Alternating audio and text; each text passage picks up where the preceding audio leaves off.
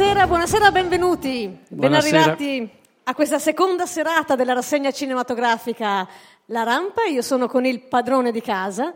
Mi hanno detto dietro le quinte, no, lui è il capo, lui deve presentare e salutare ufficialmente tutti coloro che anche questa sera sono venuti con noi a seguire questo racconto di Cuba. Tiziano Giongo, buonasera. Buonasera, grazie a voi di essere qui nonostante la neve, o forse grazie alla neve. E non faccio altro che eh, ringraziare l'Opera Universitaria che eh, ci ospita qui assieme, che ha contribuito a realizzare la rassegna, la circoscrizione Oltre Fersina e le quattro associazioni universitarie che hanno collaborato a questo. Quindi l'Universitario, Samba Radio, AIESEC e UDU. Pensavo volessi leggerli tutti, no? Perché no, no. arriva l'ora del film no. se li leggiamo tutti. Io non eh, lascio la parola a lei e all'ospite di questa sera prima della, della, del cinema e quindi a Raffaele Crocco. Eccoci qua. Eh sì, grazie Tiziano. Arriva anche Raffaele Crocco, ve lo presento anche se immagino che tutti l'abbiate già visto, quantomeno, sentito anche, Posso prego. Prego, è il tuo profilo migliore. migliore. Ah, l'orecchio migliore, perfetto. Lo conoscete benissimo, giornalista RAI, quindi insomma la TV ha sicuramente un ruolo importante nelle nostre vite, quindi sei entrato nelle case di tutti noi, ma c'è qualcosa al di là di quello che vediamo quando accendiamo la TV, cioè al di là del giornalista che vediamo comparire e leggerci le notizie del Trentino, la tua carriera di giornalista è stata quella di un giornalista proprio inviato sul mondo. Insomma, oggi siamo qui perché il film di questa sera sarà un documentario nel senso più, più vero, anche più puro del termine. Un, un, documentario deve documentare, qui saranno tutte riprese reali di vita della quotidianità di 40 anni, forse anche qualcosa di più, 45 anni di Cuba, quindi eh, immagini rubate davvero al quotidiano dei, dei cubani, delle famiglie cubane e quindi ci raccontano una, una verità, un territorio attraverso questa lente, quella che dovrebbe essere, perdonami, anche quella del giornalismo. Forse oggi possiamo metterci dei punti di domanda. Il giornalismo dovrebbe essere racconto freddo, distaccato, concreto di ciò che sono i fatti, senza interpretazione, senza nulla. Questo è il giornalismo, il giornalismo internazionale, forse insomma, riusciamo a dare una definizione anche di questo. Chiediamo aiuto proprio a te che hai questo bel, bel passato di inviato per tanti giornali, testate importanti. Non solo, sei fondatore dei Peace Reporter, quindi insomma, beh, insomma, parecchie cose ci può raccontare Raffaele Crocco. Partiamo da qui. Il giornalismo internazionale, intanto accomodiamoci pure.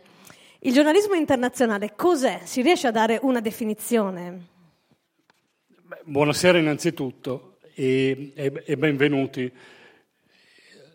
Ma il giornalismo internazionale è giornalismo, banalmente, non è che è come eh, la cosa più banale del giornalismo è che in realtà è tutto uguale, qualsiasi cosa si racconti, eh, le regole di fondo, il modo di raccontarlo rimane, rimane uguale. Eh, una delle più grandi scoperte che si fa quando si diventa giornalisti, almeno nel mio caso, è che si può raccontare benissimo tutto, si raccontano anche cose di cui non si sa assolutamente niente, si raccontano cose di cui non si capisce niente. Penso che molte volte peraltro ve ne accorgiate, ma questo è un altro tipo di problema. E, ehm, perché il giornalismo è un mestiere, come ogni mestiere, ha delle regole, ha delle regole di costruzione delle cose, di costruzione delle frasi, di racconto, di scrittura, che si applicano a qualsiasi cosa. Giornalismo sportivo, spettacolo, giornalismo internazionale. Ovvio che il giornalismo che noi definiamo internazionale, che in Italia peraltro è un giornalismo molto affaticato, ecco, mm. uso questo termine, eh, è un giornalismo differente, è un giornalismo, per quanto mi riguarda, io posso raccontare ovviamente la mia esperienza assolutamente divertente. Io faccio il giornalista da un oceano di anni, evito di dire quanti, e e lo faccio fondamentalmente per due ragioni, perché mi piace raccontare, mi piace raccontare le storie con qualsiasi mezzo, anche se amo molto la scrittura, il mio mezzo principale rimane la scrittura, non la televisione ad esempio, e, e poi mi piace viaggiare. E ho trovato un ottimo modo per viaggiare facendomi pagare, non è male, devo dire. Anche se non è che sono stati viaggi comodi, eh, diciamolo, perché... No, no, però sono viaggi comunque, insomma, sono riuscito a fare delle cose che ehm, io da bambino leggevo Epoca, che era questa rivista fantastica, questo settimanale della Mondadori fantastica, e aveva una serie di giornalisti, di fotoreporter immensi, Carlo Mauri, Walter Bonatti, altri. E mm, l'inserto, non l'inserto, la parte centrale di epoca era sempre un fotoreportage di questi che si facevano dei viaggi incredibili, in posti incredibili, facendo delle foto fantastiche. All'epoca si usava fare queste foto che si aprivano in tre, no, la mm, pagina era certo. piegata, si apriva e si vedevano queste giungle incredibili, delle montagne maestose, dei deserti. E io dicevo, voglio andare lì. Ecco, il bello è che sono riuscito ad andare più o meno lì.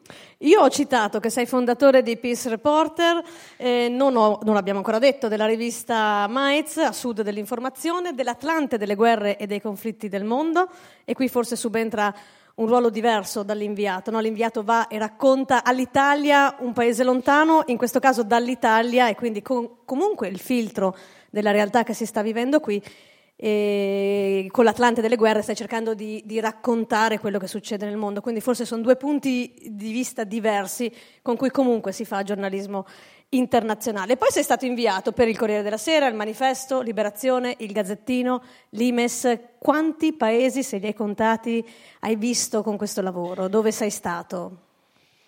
Oddio, sono stato... in tutta l'America Latina. Eh, sì, io devo dire ho un legame molto forte con l'America Latina, è un legame generazionale in fondo. Eh, la mia generazione è la generazione che ha vissuto l'America Latina come luogo della grande sperimentazione di una possibile libertà o di una possibile visione del mondo, di una possibile gestione della società. Eh, il ghevarismo, poi la rivoluzione in Nicaragua che è stata un'esperienza molto forte che io ho vissuto in prima persona nella metà degli anni Ottanta.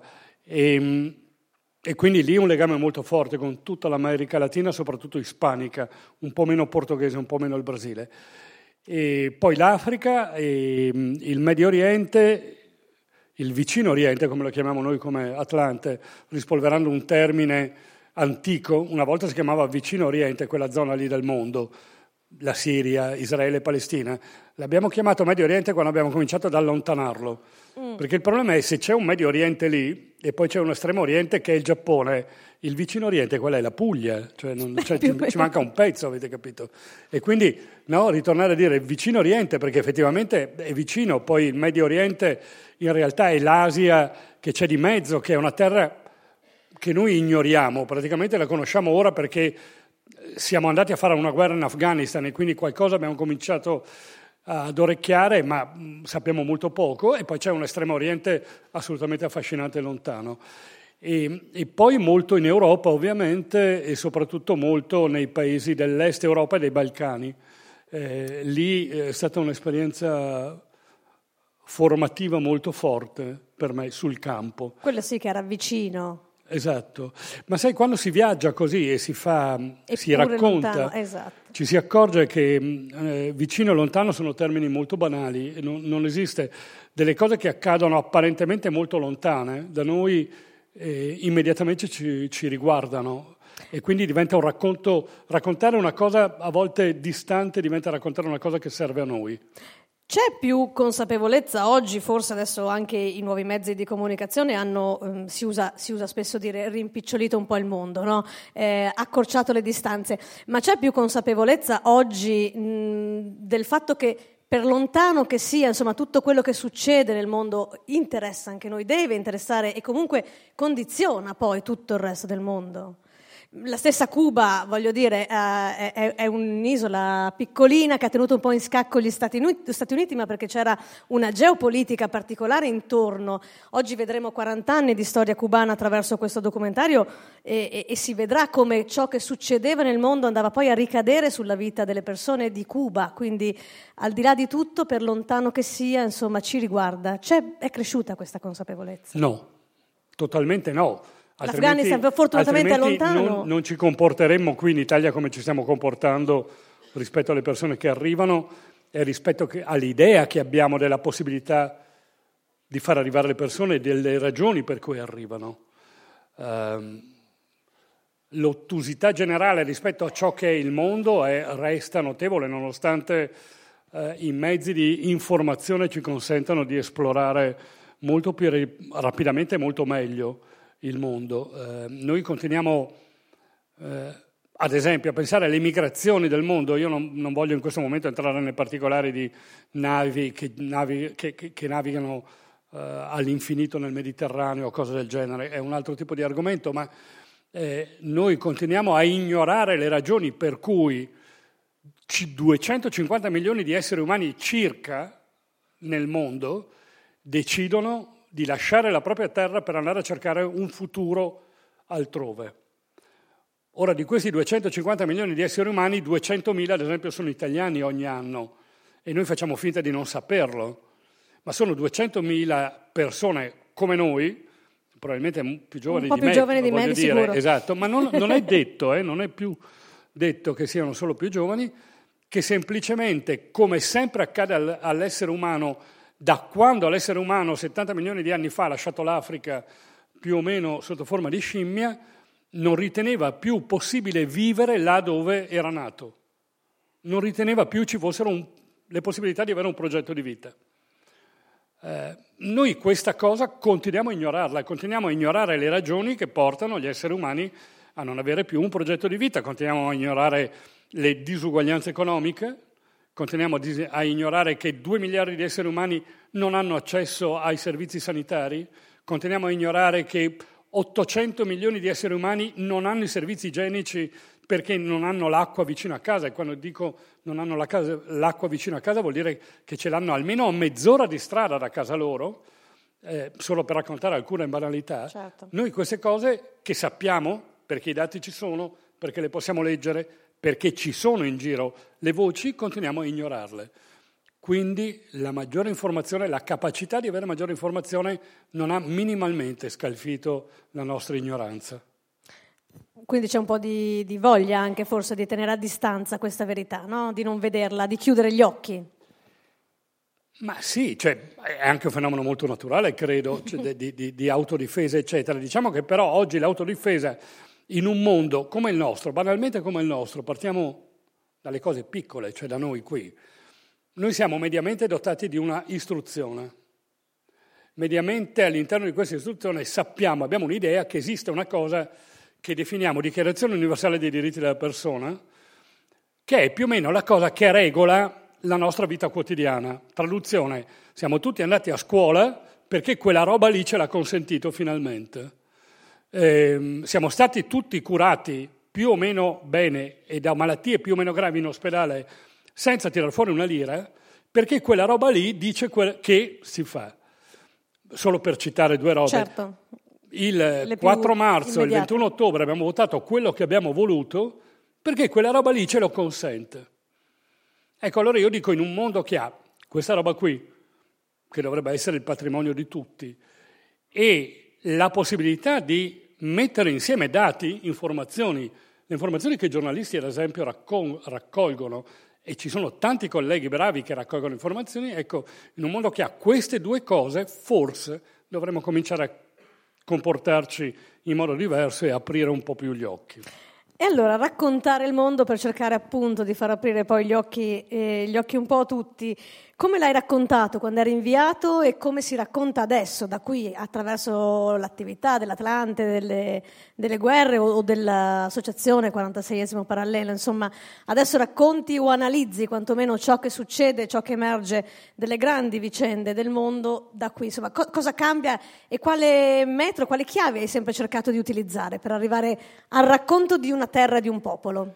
Beh, la prima cosa che mi viene da dirti è che cambia l'età, cioè invecchiando purtroppo si va meno sul campo perché c'è meno energia, meno fiato e quindi ci si traveste da pensatori per giustificare il fatto che ancora ci si occupa di quelle cose. Quindi è un po' una via di fuga. No, ma al di là degli scherzi, eh, in realtà è, un, credo, un risultato inevitabile e coerente.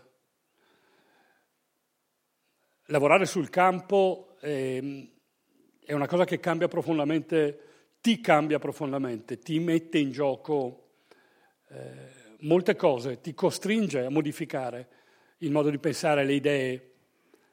Eh, certamente, eh, io lo dicevo prima, appartengo a una generazione che comunque la, ha vissuto molto la militanza anche politica, erano gli anni in cui tutto era politica, quindi è evidente che ho portato questa, questo modo di pensare alla vita anche nel mio mestiere.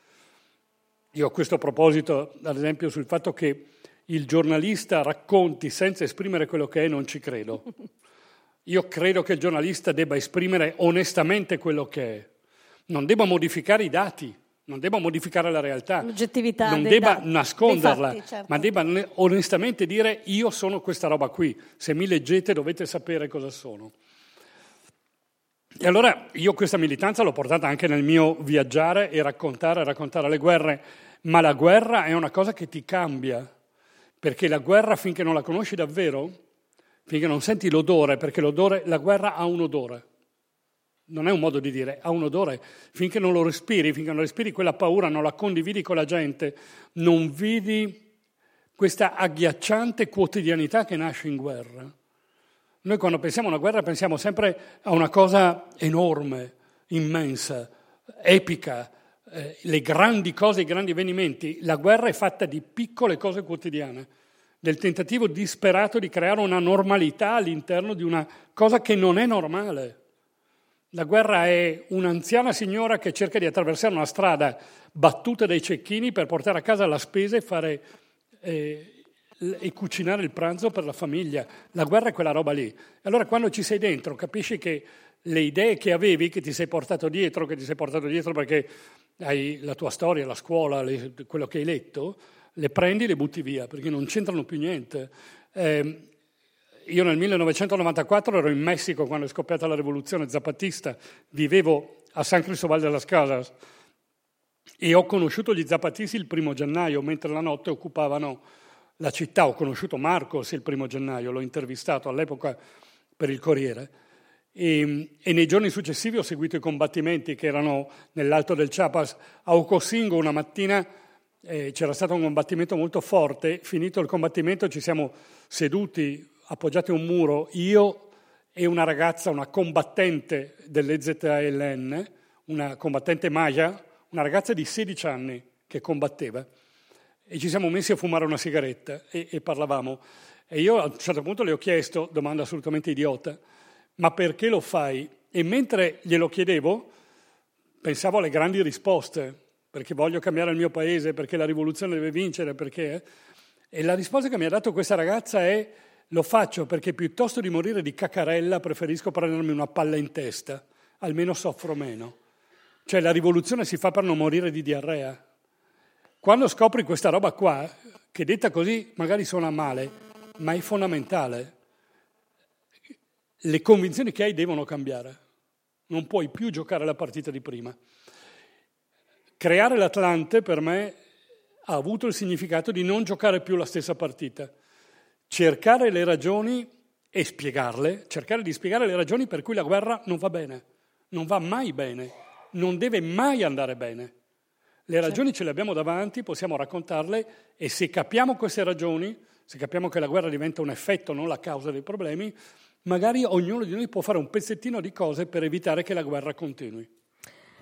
Giornalista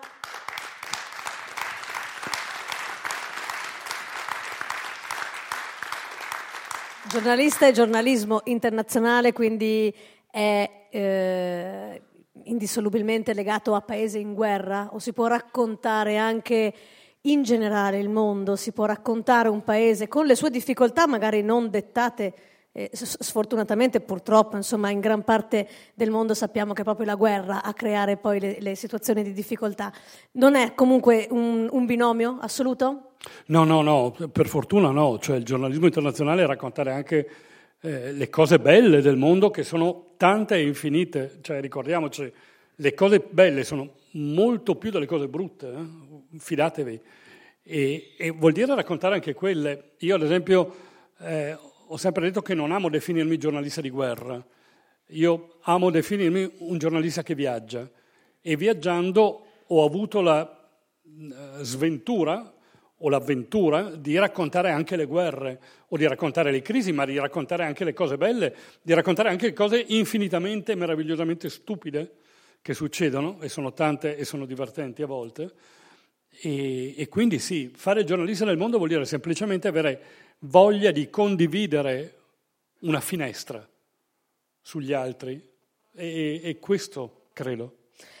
Torniamo velocemente, anche se potremmo insomma, raccontare di come si può parlare del mondo e come cercare di, eh, di spiegarlo appunto a chi magari si sente lontano da tante, da tante realtà. Torniamo un po' alla realtà di cui eh, parleremo anche oggi, parlerà il film anche oggi.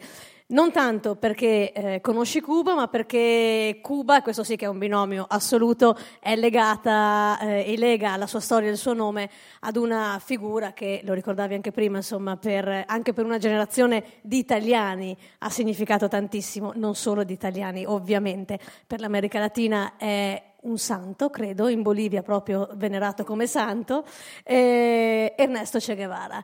Sul Che hai scritto un libro, quindi oggi non sarà chiamato in causa in prima persona dal film perché il film parte negli anni 70, quindi il Che è già morto però quello che rappresenta per Cuba lo sappiamo e soprattutto gli ideali del CE forse raccontano meglio di qualunque altra cosa cos'è Cuba anche oggi forse, co- co- come ha resistito, perché è andata avanti, insomma, in cosa, in cosa eh, hanno creduto i cubani davvero per, per, tanto tempo. Quali sono questi ideali? Così riusciamo magari a inquadrare anche ciò che poi vedremo dei, dei 40 anni che ci verranno raccontati. Cos'era, chi è stato il CE per l'America Latina? Ah, questo perché ehm, ci ha scritto un libro, insomma, Raffaele Crocco sul CE.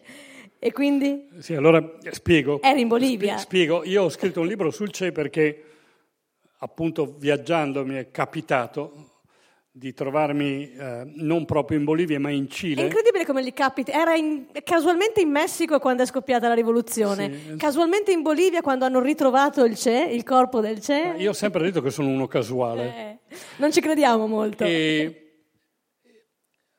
Allora vi, vi faccio proprio un racconto, aneddoto. Cosa era successo? Era il dicembre del 1995, anzi la fine di novembre del 1995, io ero ad Arica, che è il paese più a nord del Cile, paese di mare, sul mare, ero in un bar che facevo una colazione e leggevo il giornale e, e ho letto un trafiletto molto piccolo e diceva fra due giorni a Valle Grande, in Bolivia, inizieranno gli scavi per cercare il corpo di Che Guevara perché attraverso l'intervista che uno scrittore americano ha fatto ad alcuni militari eh, in servizio all'epoca, sono riusciti a capire dove il corpo del Che è stato sepolto. Oibò, dico io. In realtà non ho detto oibò perché ho delle espressioni meno ehm, così soft Eleganti. nella vita, però dico, accidenti, come? C'è, c'è morto nel 67, allora ricordiamo che eh? la morte risale al 67. 67. Quindi siamo quasi 20 esatto. anni dopo, non Siamo 30, quasi 30 anni dopo. 30 anni, sì. E 28 anni dopo.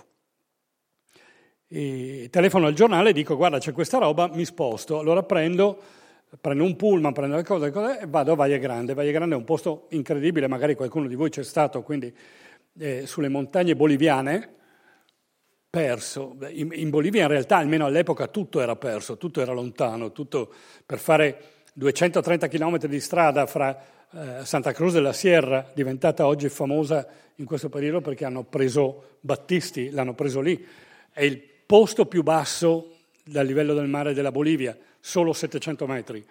Per andare a Valle Grande, 2800 metri, ci sono 230 km, ma ci si impiega 9 ore perché è tutta pista, insomma così. È un posto sperso abitato da gente, circa 10.000 abitanti, 12.000 abitanti, matti come dei cavalli, come diciamo noi a Verona, io sono veronese, cioè pazzi veri.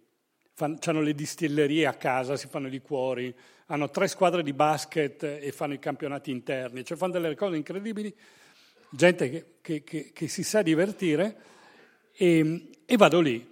Vado lì e lì seguo per un mese questa operazione di scavi. Finché io ero lì non hanno trovato il corpo, l'hanno trovato due anni dopo in realtà.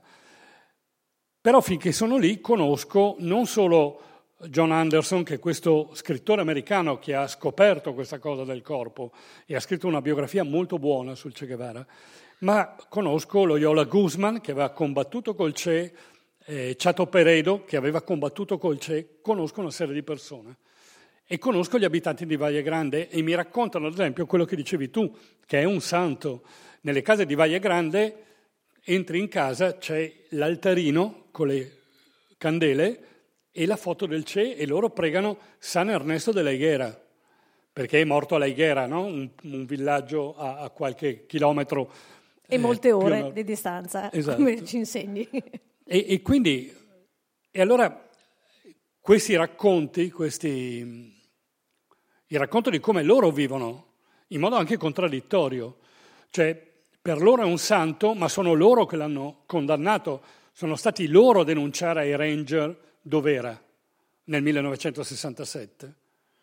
Quindi un'altra volta emergono le contraddizioni no? delle, delle, della normale vita di ognuno di noi, della paura che i contadini avevano all'epoca di quello che poteva succedere, le contraddizioni di una rivoluzione fallita perché il Partito Comunista Boliviano non ha mai appoggiato la rivoluzione guevariana, sono partiti in 52 nel novembre del 66 per fare questa marcia verso la rivoluzione e sono morti in 52, cioè non è mai arrivato nessuna nuova eh, recluta come era l'accordo all'inizio col Partito Comunista Boliviano. E, ehm, è una storia di contraddizioni quella del CE in Bolivia, una meravigliosa storia di contraddizioni che mette in luce in luce tutte le contraddizioni di Che Guevara, anche nella sua grandezza, l'incapacità di capire quando doveva andarsene dal punto di mm. vista militare. E, però un uomo che aveva una forza, una capacità di pensiero, una lucidità, una visione eh, incredibili. Quella visione, la visione ad esempio di un'America Latina unita, unita. unica, socialista, eh, anti-imperialista, così anti-imperialista da essere contro l'Unione Sovietica. Quando va eh, a dire uno, cento, mille Vietnam, non parla solo degli Stati Uniti, parla anche dell'imperialismo sovietico, rompe con Fidel Castro per questa roba. Quindi uno che ha un coraggio, peraltro rompe con Fidel Castro, lui era l'unico marxista sul Granma quando nel mm. 1956 vanno a Cuba. Gli altri non sono marxisti. Fidel Castro, che parte per Cuba, non è marxista, ha altre visioni, diventa marxista. L'unico marxista è Che Guevara, che viene dalle esperienze eh, del Guatemala, di certo. tutte le esperienze precedenti. Quindi un uomo che riesce, rimanendo lineare sugli obiettivi, condivisibili o meno, ma lineare, a cambiare, a modificarsi, a trovare altre strade. Credo che la sua forza ancora oggi sia quello, cioè la capacità di essere sempre molto lucido e di cercare soluzioni che siano soluzioni che valgono per tutti. Possiamo dire così in chiusura, le, ovviamente è una riflessione un po' troppo superficiale, un po' troppo all'acqua di rose, che comunque Cuba rappresenta forse lo Stato dove è riuscito maggiormente a trovare e, e a realizzare il suo ideale. Eh, quello, quello, del CE ovviamente, così per riuscire ad inquadrare poi il film che vedremo oggi, riuscire a leggerlo, Io in devo... qualche modo è quello che ci si avvicina di più o no? No. no. Devo dirti che la Cuba nata, la Cuba di oggi, che ha avuto, secondo me, dei grandi meriti in un contesto complicatissimo come quello dell'America Latina. Eh, breve parentesi, permettetemelo, appunto per il vizio che diceva lei prima, facendo il direttore della, dell'Atlante, ogni tanto tendo a fare quello che analizza le cose. E, è lo stesso problema che c'è con il Venezuela. Non entro nel merito della situazione adesso del Venezuela perché è veramente difficile, ma Venezuela ha avuto un personaggio che si chiama Hugo Chavez, che è stato un personaggio importante, ma è stato un personaggio importante per tutta l'America Latina, perché in un momento in cui, e questo lo dimentichiamo sempre, l'America Latina usciva da dittature e da mancanza di democrazia, è stato uno che ha riequilibrato quantomeno una serie di problemi sociali ed economici del suo popolo, ha ridato speranza a un popolo, gli ha ridato dignità appartenenza, io sono questa roba qui. E avendo di nuovo dignità, appartenenza e una faccia, a quelli che mi vogliono opprimere dico fermo un attimo, parliamone.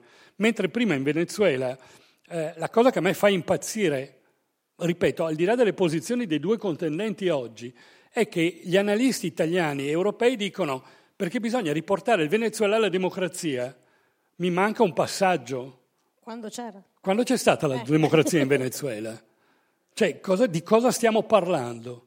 Ecco, allora Cuba, scusa, certo. scusate la digressione, Cuba nel bene e nel male, nel bene e nel male, comunque ha fatto un'operazione grandiosa in un momento in cui in America Latina era impossibile, ha dato dignità precisa a un popolo.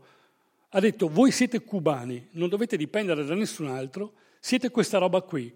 E i cubani su questa roba qui, ci, questa roba qui ci credono, è la forza di Cuba. Dopodiché sul sistema economico, eccetera, il sistema economico che voleva il CE, ad esempio, era completamente diverso, perché il CE non voleva la dipendenza dall'Unione Sovietica, il CE voleva una Cuba in grado economicamente di essere autonoma, quindi con le fabbriche per produrre, l'agricoltura che poteva autosostenersi, eccetera. La scelta che invece fece Cuba, all'interno però di un panorama internazionale in quel momento di quel tipo, fu quello di appoggiarsi all'Unione Sovietica e di fare scambio merce. Ma ah, questo è stato una delle ragioni per cui il CE se n'è andato. Se n'è andato e comunque sappiamo che insomma, a Cuba ha lasciato sicuramente il segno che c'è stato immagino molti di voi possono testimoniare come sia assolutamente ancora, ancora, presente, oltre ad essere tornato poi nel 97 il corpo certo. proprio del CE a, a, Santa Clara. Del film io non direi altro perché c'è chi ne sa molto più di me, quindi che cosa eh, ci apprestiamo a vedere quest'oggi, seconda proposta di questa rassegna cinematografica che è davvero varia perché in queste otto serate ci racconteranno questo paese attraverso anche formule eh, cinematografiche diverse, ci sarà la fiction, ci sarà quindi la finzione, diciamo il romanzo. Questa sera c'è invece un documentario che riuscirà a raccontare davvero tanti anni di questo, di questo paese e di come ha incredibilmente, eh, di come è riuscito incredibilmente certo. a resistere, a sopravvivere in questi 40 anni, 50 di embargo, perché era il 60, 60 quindi 61. 58 ormai. Eh, sì, eh, l'embargo esatto, po- poco dopo, quindi insomma ci lo racconta, ci racconta qualcosa in più sul film, nello specifico Guido Laino che è il curatore della rassegna cinematografica. Guido?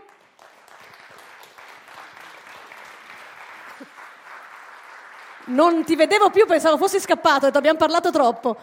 Ah, dopo? Facciamo prima... Scusate, ho sbagliato i tempi. Allora, prima c'è il buffet, quindi abbiamo il piacere di avervi i nostri ospiti e poi ovviamente introduciamo anche il film che sarà Cuba and the Cameraman. Film recentissimo, eh, presentato a Venezia due, un anno e mezzo fa, perché Venezia è a settembre, quindi nel settembre del 2017 arriva fino proprio ai giorni nostri, sarà la Cuba di Fidel Castro, ma ci racconterà poi dopo Guido tutti i dettagli. Grazie ancora intanto. Arrivederci, grazie. Buon film, grazie a Raffaele Crocco. Grazie.